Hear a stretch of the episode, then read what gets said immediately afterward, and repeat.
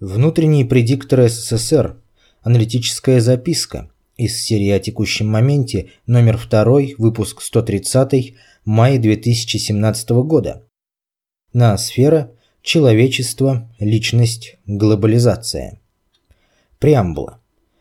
В аналитической записке ВПССР «Правдив и свободен их вещи язык и с волей небесную дружен» из серии о текущем моменте номер 6, выпуск 102 за 2011 год, речь шла о высшей внутрисоциальной власти, обрести которую способен каждый при определенном отношении к себе любимому и к жизни.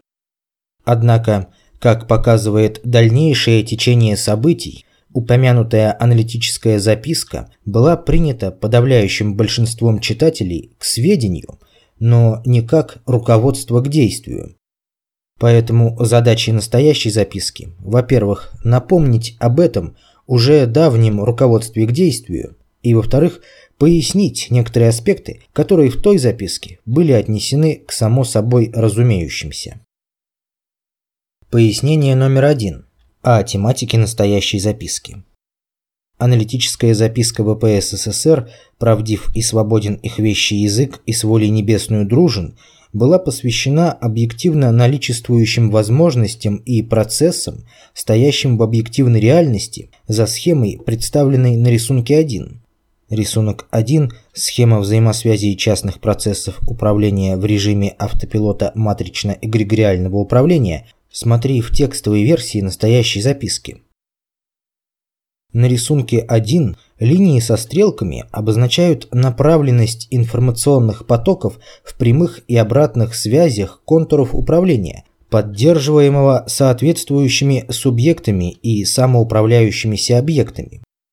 Соответственно, для того, чтобы понимать эту схему и прочувствовать стоящие за нею в объективной реальности возможности и процессы, необходимо знать достаточно общую, в смысле универсальности применения, теорию управления, доту, включая и теорию суперсистем.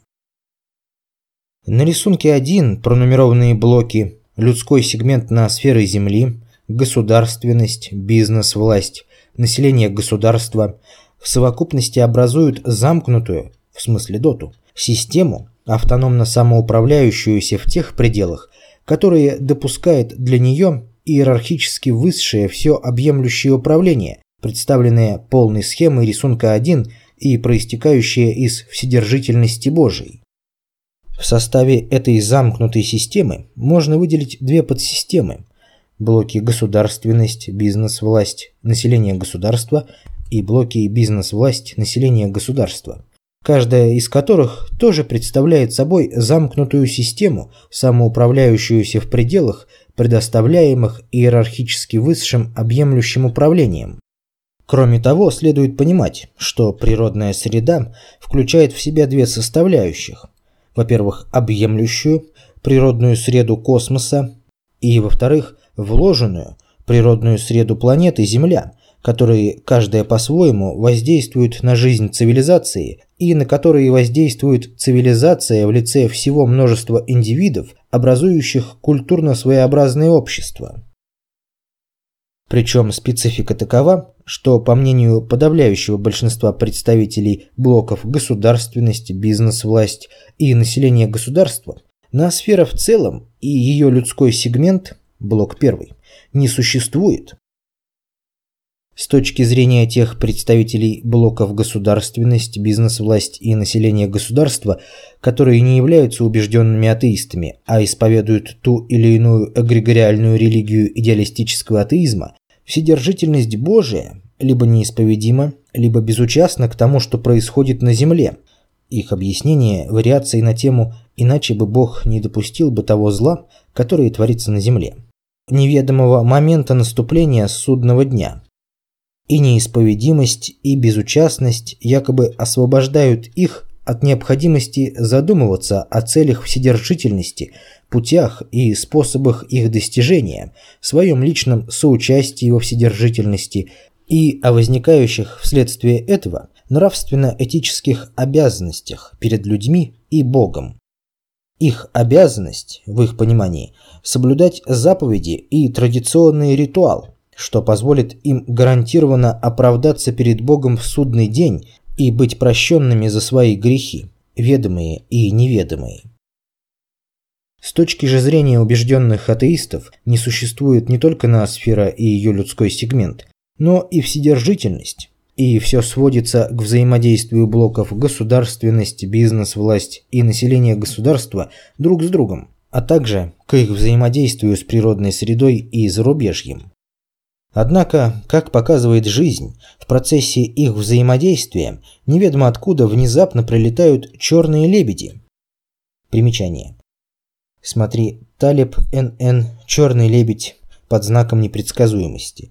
Перевод с английского Сонькина, Бердичевского, Костинова и Попова под редакцией Тюнькиной. Москва, издательство Ко Либри, 2009 год, 528 страниц. Или резюме-рецензия Волков В. Экономическая теория относительности со ссылкой на newsru.com. Конец примечания. Однако, как показывает жизнь, в процессе их взаимодействия неведомо откуда внезапно прилетают черные лебеди, которые ломают самые изощренные и хорошо просчитанные планы сценарии. Но если посмотреть на рисунок 1, признавая представленную на нем схему жизненно состоятельной, то становится ясно, что черные лебеди вполне промыслительно целесообразно прилетают из несуществующих ноосферы и вседержительности – вследствие чего профилактирование их прилета предполагает осознание промысла, то есть его исповедимость, и понимание объективных закономерностей, которым подчинена жизнь людей и глобальной цивилизации в целом. Соответственно, для того, чтобы осознанно войти в качестве субъекта-управленца в процессы управления развитием глобализации цивилизации, через посредничество людского сегмента на сферы Земли необходимо а. выработать свою личностную религиозность, что необходимо для того, чтобы не заниматься демонической отсебятиной. Смотри вопрос о типах строя психики в работе ВПС СССР «Основы социологии», том 1. Чтобы не заниматься демонической отсебятиной, противной промыслу Всевышнего, поскольку демоническая отсебятина, исчерпав попущение на ошибку, пресекается свыше. Б. Сформировать адекватные представления о ноосфере, что необходимо для снятия в собственной психике разного рода информационных, смысловых и алгоритмических блоков, так или иначе препятствующих осуществлению управляющего воздействия через посредничество на сферы Земли, блок 1, на течение событий в жизни. Пояснение номер два. О личностной религиозности и ее следствиях. Вопрос о бытии Бога, либо его небытии, не вопрос веры, хотя научных и логических, в общепринятом понимании сути научности и логичности, доказательств бытия Бога и его небытия не существует. Доказательства своего бытия Бог дает каждому персонально по запросу индивида. Состоят они в том, что течение событий в жизни изменяется в соответствии со смыслом сокровенной молитвы индивида. Такого рода доказательства уникальны, но даются они на веру как факт.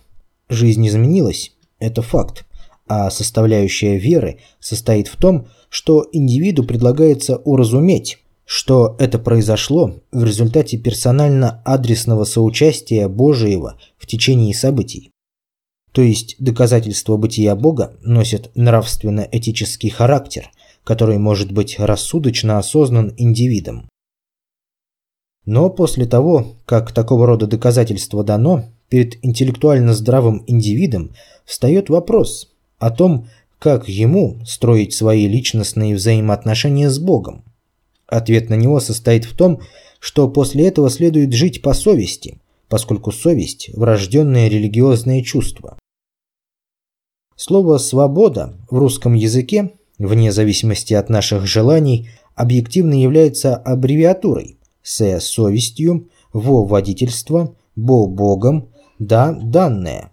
Но водительство – только указание, освещение путей, а следовать ему либо нет – все же зависит от человека. Признание безошибочности вседержительности приводит к тому, что разумный индивид подчиняет себя волевым порядкам совести, в результате чего свобода реализуется как диктатура совести, поскольку уклонение от водительства совестью влечет за собой тот или иной ущерб, ухудшение качества жизни общества, глобальной цивилизации в целом и, как следствие, ухудшение качества жизни самого индивида. Однако далеко не все стремятся получить такого рода доказательства и живут в режиме мыслящего тростника или демона, а из числа получивших доказательства изрядная доля невнимательна к ним, либо все же заметив ответ, они начинают интеллектуально опровергать их и интерпретировать как-то иначе, а не по их сути. Обращение к Богу, даже в суе, ответ на молитву в виде изменения течения событий в соответствии со смыслом молитвы. Но Бог никого не насилует, даже правдой истиной, позволяя людям пребывать в заблуждении до срока исчерпания попущения ошибаться. Давление потока жизненных обстоятельств в русле вседержительности подталкивает их к переосмыслению собственного миропонимания так, чтобы они могли освоить правду истину. В лукавую душу не войдет премудрость и не будет обитать в теле, порабощенном греху, ибо Святый Дух премудрости удалится от лукавства и уклонится от неразумных умствований и устыдится приближающейся неправды. Премудрость Соломона, глава 2, стихи 4-5. Так что, прежде всего, не надо лукавить. Для тех, кто не лукавил в прошлом и потому были признаны в качестве святых подвижников во всех конфессионально обусловленных культурах, факт бытия Бога не был предметом веры, а предметом достоверного знания, истинность которого подтверждалась тем, что жизнь текла в соответствии со смыслом их молитв. Это обстоятельство – неискоренимый генератор религиозности во всех культурах, и настала эпоха, в которую это обязаны понимать все к началу юности. Пояснение номер три. Ноосфера как триединство материи, информации, меры. Утверждение о существовании ноосферы для многих бездоказательное утверждение. Главная причина этого в том, что ноосфера как объект не воспринимается системой чувств человека непосредственно, то есть мы ее не видим так, как видим предметы в нашем поле зрения, не слышим так, как слышим звуки, что позволяет нам выявлять и различать источники звука, не осязаем поверхностью своей кожи так, как осязаем воздух и воду, когда погружены в их среду, или как осязаем другие объекты, когда с ними соприкасаемся. А опосредованному, умозрительному восприятию ноосферы и проявлению ноосферной активности препятствует исторически сложившаяся культура. В ней предельными обобщениями издревле являются пространство и время, как вместилище вещества, вещественных структур, видимых и осязаемых, которое оживляет и которым управляет дух, невидимая и неосязаемая сила, носительница того или иного смысла и власти.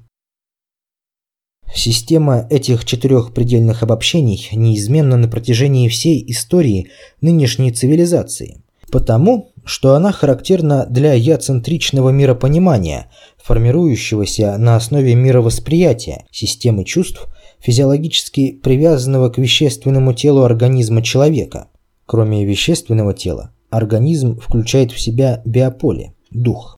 Смотри работу ВПС СССР «Основы социологии», том 1, Глава 3. Предельные обобщения равно первичные различия – это основы миропонимания.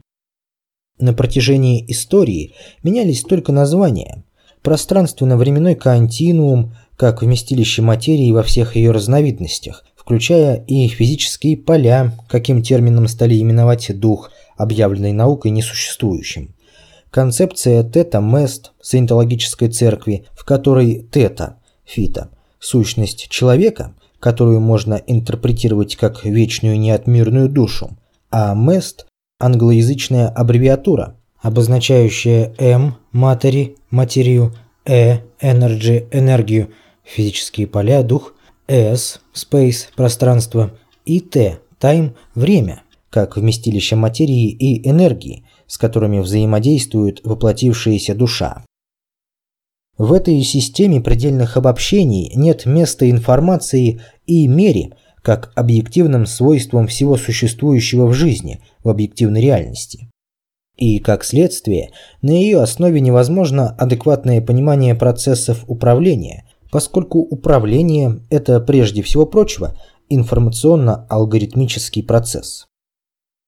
Развитие науки на основе этой системы предельных обобщений в сочетании с подменой принципа практика критерий истины принципом повторяемость результата в одинаковых условиях критерий истины привела науку к мнению о несуществовании духовной составляющей жизни. Дело в том, что принцип повторяемость результата в одинаковых условиях критерий истины не работоспособен. И одна из причин его неработоспособности состоит в том, что термин «одинаковые условия» содержит умолчание, делающее его дефективным. Суть этого дефекта состоит в следующем. Одинаковость условий предполагает некоторую конечную совокупность условий, определенную как по составу факторов, так и по значениям каждого из них – если в проявление чего-либо совокупность воздействующих условий включала в себя n факторов, а в восприятие исследователя попали только n-1 факторов, то при повторной попытке воспроизвести результат, в случае, если адекватно воспроизведены только выявленные n-1 факторы, результат получить невозможно. Кроме того, неудача в повторном воспроизведении результата также гарантирована, если среди этих n факторов хотя бы один носит субъективно обусловленный характер. В этом случае воспроизведение результата в повторной попытке невозможно, если ключевой по отношению к этому фактору субъект в ней не участвует, либо в силу каких-то нравственно-этических причин не считает необходимым это сделать. Духи – которые в религиозном миропонимании осуществляли управленческие функции, были носителями тех или иных нравов и этики. Поэтому после того, как наука отвергла существование мира духов, этика стала пониматься, во-первых, локализованной исключительно в границах общества людей, и, во-вторых, она стала пониматься не как обусловленная объективно, а как составляющая культуры, порожденная людским субъективизмом, как и культура в целом. Потом наука открыла духовную составляющую жизни заново, но назвала ее физическими полями, однако при этом был утрачен аспект восприятия осмысленности и этичности полевой составляющей жизни в целом. Соответственно, на основе я-центричного миропонимания с системой предельных обобщений пространство, время, вещество и элементарные частицы, физические поля Ноосфера не может быть воспринята как реально существующее явление и умозрительно, вследствие того, что она не является вещественным объектом, хотя при этом является генератором и носителем процессов управления течением геологических, биосферных и социокультурных событий в общепланетарных масштабах. Для умозрительного восприятия факта бытия и функционирования ноосферы требуется то, чего нет в такого рода научном миропонимании, а именно а. Признание субъективно обусловленного характера любого управления, что предполагает принятие как факта бытия Божиего и его вседержительности, обусловленной его нравственностью и выражающими ее субъективизмом, поскольку вседержительность – иерархически наивысшее, всеобъемлющее управление. Б признание информации и меры, алгоритмика составляющие меры, объективными факторами жизни, как объективной реальности. В. Признание интеллекта и этики, выражающими определенную нравственность, она тоже составляющая меры, общежизненными явлениями, а не достоянием исключительно людей. Г Признание, что в идеале наука, религия, искусство, художество не могут развиваться и существовать изолированно друг от друга, а образуют органичный сплав, то есть взаимно проникают друг в друга.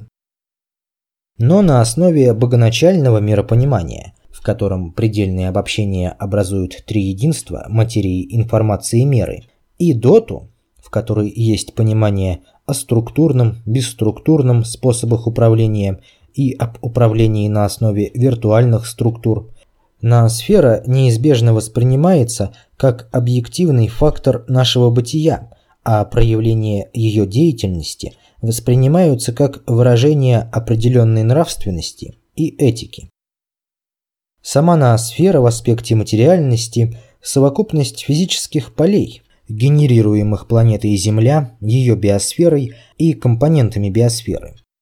Ноосфера в аспекте информации – совокупность целей, образов будущего, существования Земли и составляющих ее биосферы, то есть смысл их жизни, а также память планеты. Ноосфера в аспекте меры – совокупность алгоритмики достижения целей, то есть реализация смысла жизни. И в управляющем воздействии на сферы выражаются нравственно-этические закономерности вседержительности. Пояснение номер 4. Жизнь как взаимная вложенность полных функций управления. В записке «Правдив и свободен их вещи язык и с волей небесную дружен» речь шла о возможности управления глобализацией и жизнью обществ через посредничество на сферы. Для пользования этой возможностью необходимо понимать, что такое множество полных функций управления, составляющих в совокупности течение событий в жизни. Полная функция управления, ПФУ, это последовательность разнокачественных действий, включающая в себя следующие этапы. Первый – выявление фактора среды, который давит на психику и тем самым вызывает потребность в управлении. Второй – целеполагание в отношении выявленного фактора. Третий – решение задачи об устойчивости объекта управления в смысле предсказуемости его поведения под воздействием внешней среды, внутренних изменений и управления в процессе выработки концепции достижения намеченных целей. Четвертый – внедрение концепции в жизнь, организация управления в соответствии с нею. Пятый – контроль за течением процесса управления и корректировка концепции и текущего управления. Шестой – достижение целей и высвобождение ресурсов, либо, в случае краха управления, возврат к пункту первому – Начало полной функции всегда пункт первый, завершение всегда пункт шестой. Все промежуточное может быть расписано с необходимой степенью детальности, вследствие чего общее количество этапов в конкретном представлении ПФУ может быть как больше, так и меньше. Ключ к овладению полной функцией управления – способность реализовать пункт третий – управление объектом, процессом – поведение которого непредсказуемо с необходимой точностью, невозможно.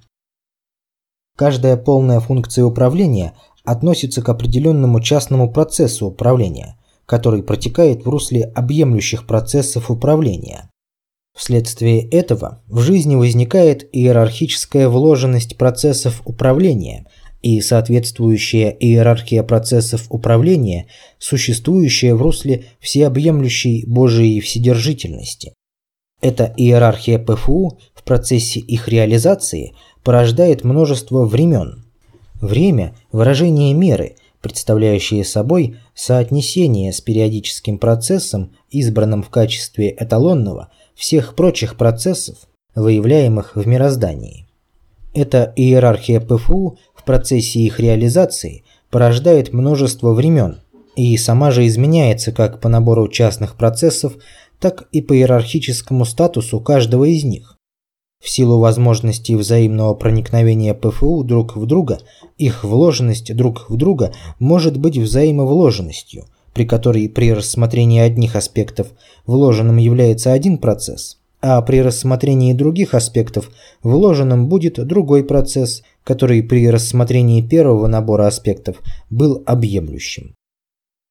То есть иерархия носит виртуальный характер, в том смысле, что в некий момент некоего порождаемого в ней времени в ней есть один иерархически организованный набор ПФУ, а в другой момент того же самого или иного времени иное время обусловлено избранием иного эталонного процесса. В ней наличествует иной набор ПФУ, возможно, с иной иерархической организованностью.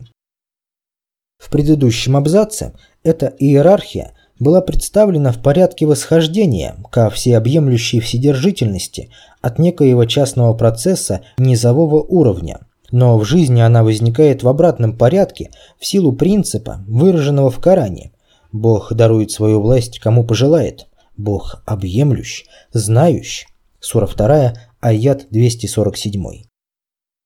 С каждой полной функцией управления связан тот или иной субъективизм, индивидуальный либо коллективный, который несет эту полную функцию в процессе управления, в котором он участвует непосредственно или который организовал процесс самоуправления, автоматического управления в соответствии с нею.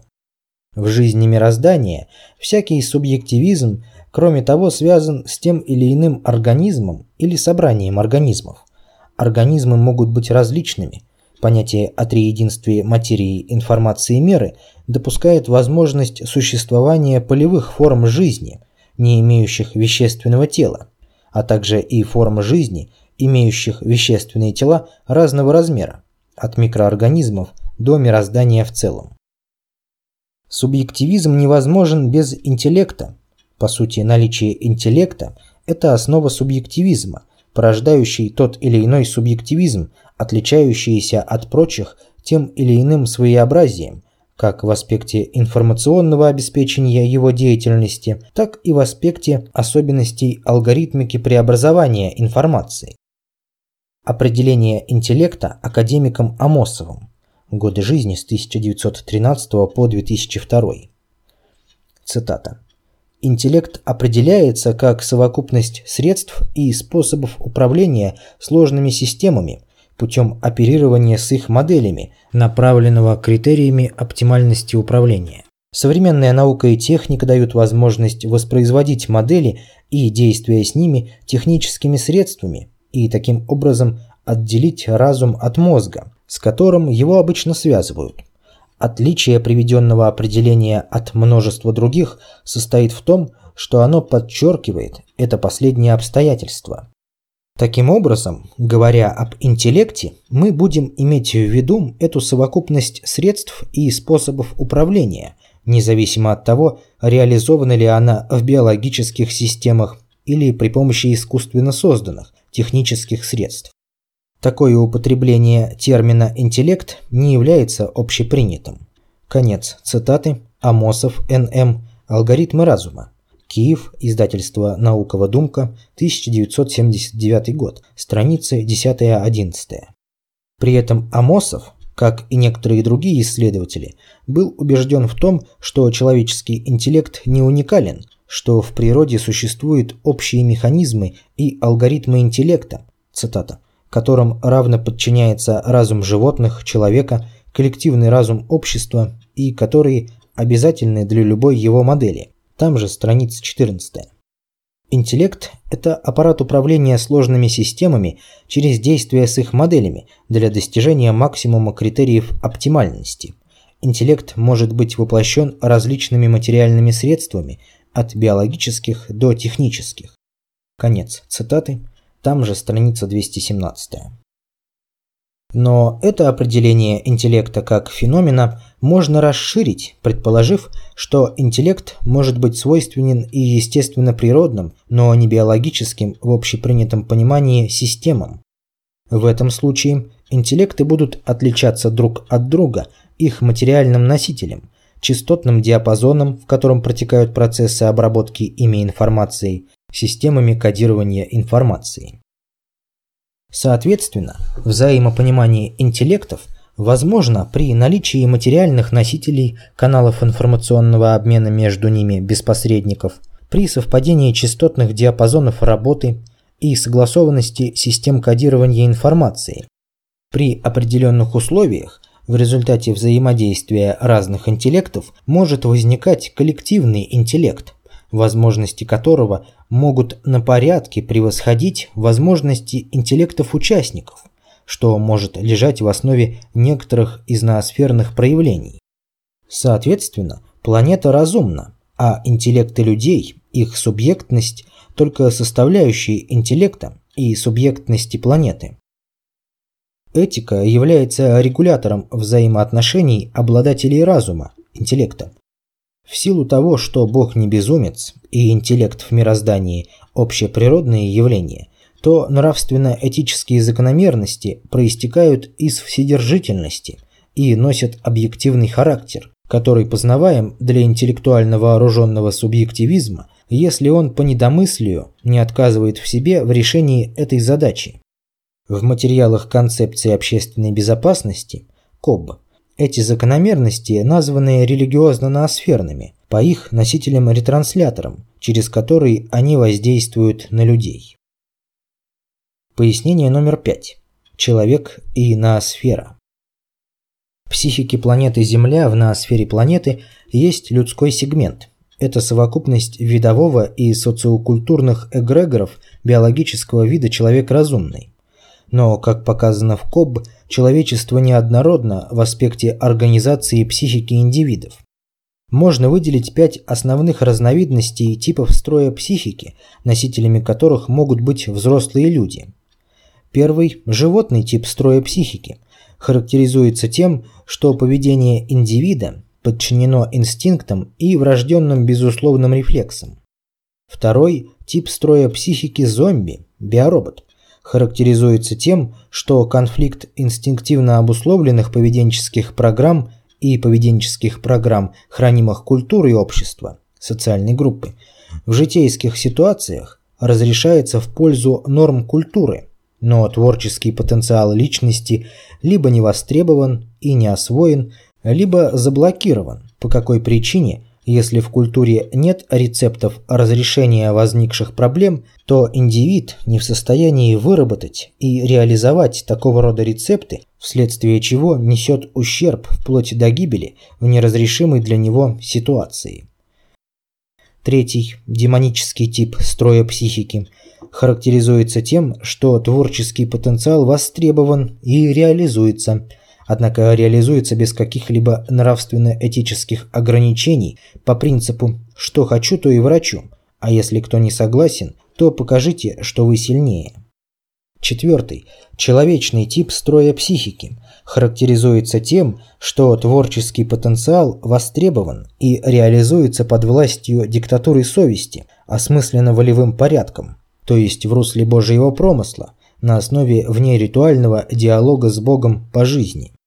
Пятый, опущенный в противоестественность тип строя психики, возникает на основе первых трех – животного, зомби, демонического – и характеризуется тем, что под воздействием разного рода психотропных веществ искажается генетически заданная физиология организма, включая биополевую физиологию и физиологию нервной деятельности, вследствие чего психическая деятельность обретает нечеловеческие черты.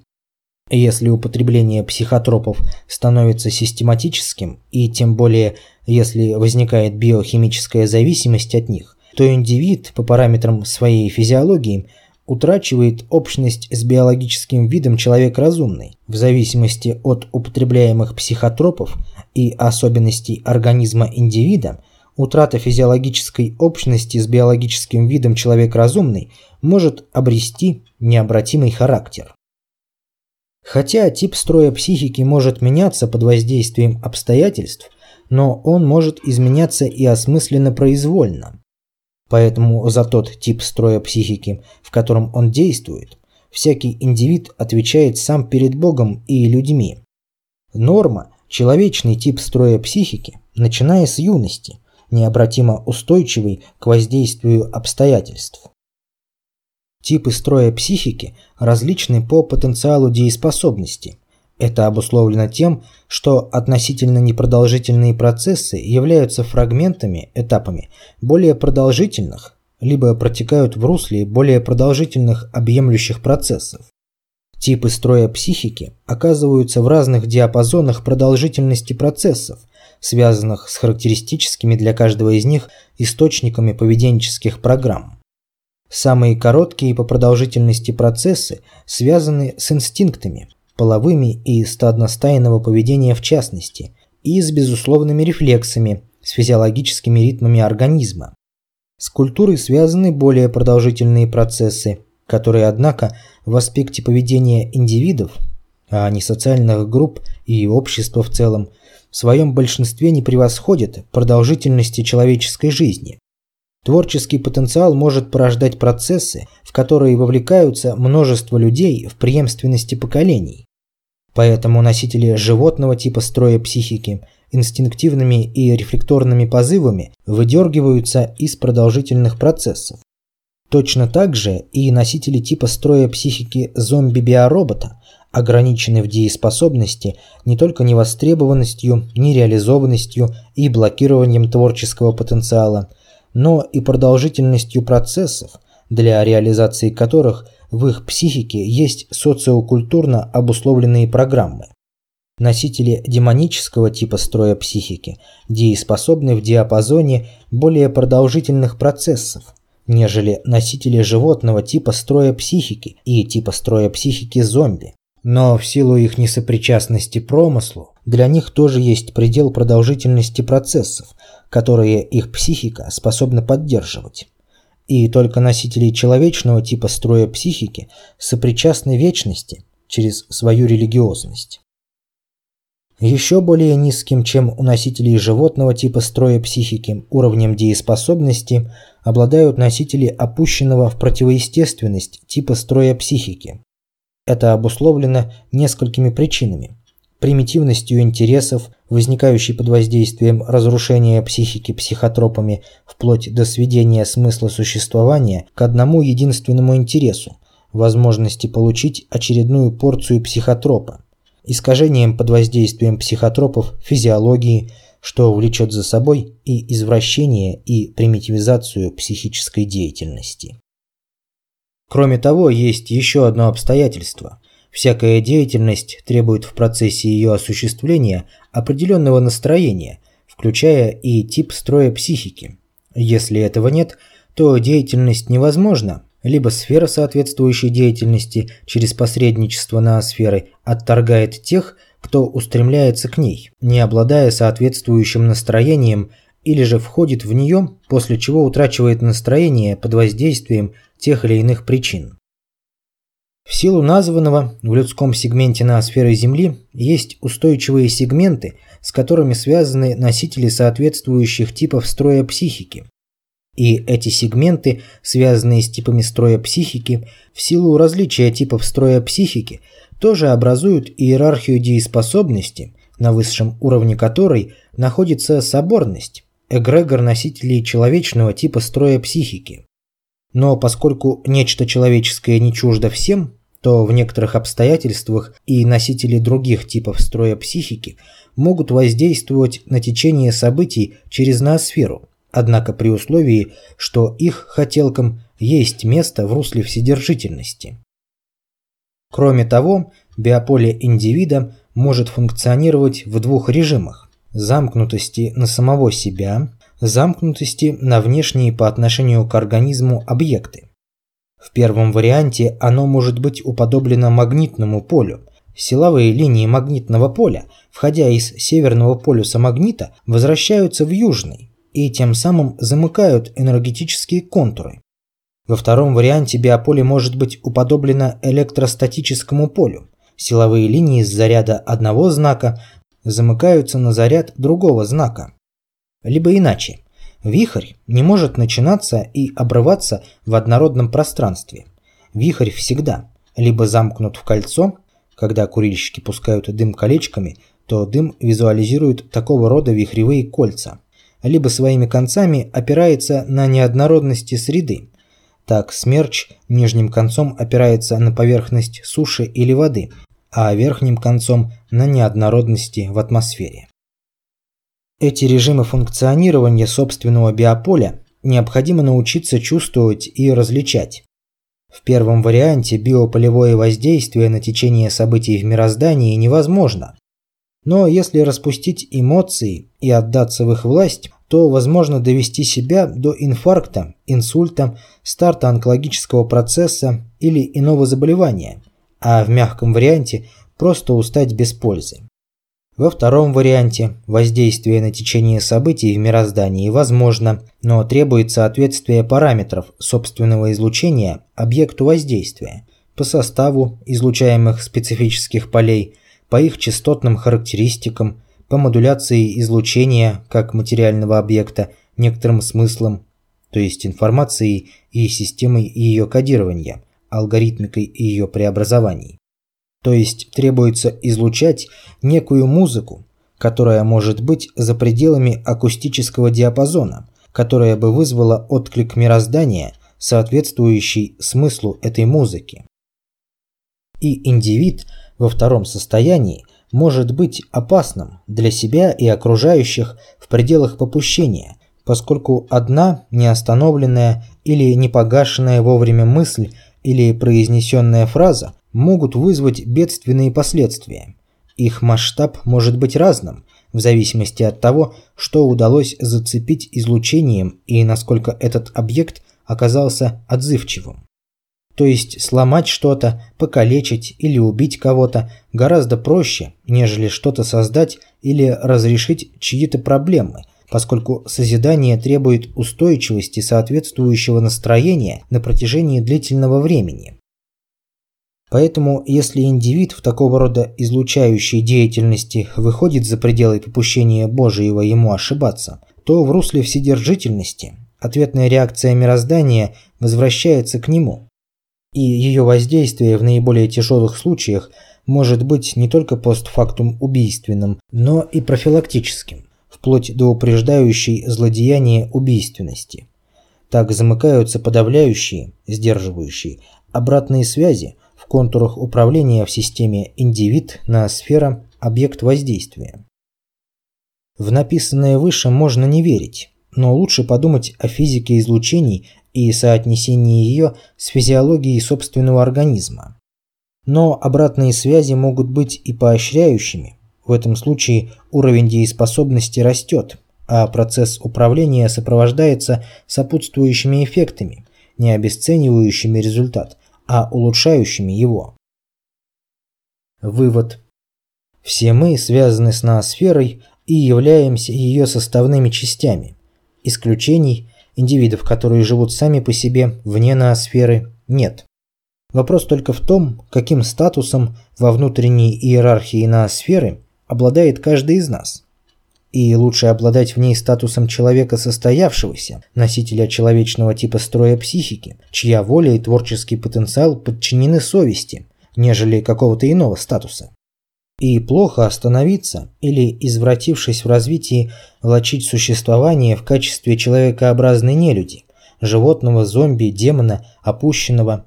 Подавляющие обратные связи сначала замучают, а если индивид не одумается, то погасит его жизнь, расчищая место в жизни с большой буквы для становления человечности.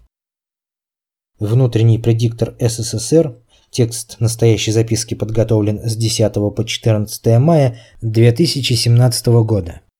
Аудиозапись сделана на студии аудиокниги КОБ.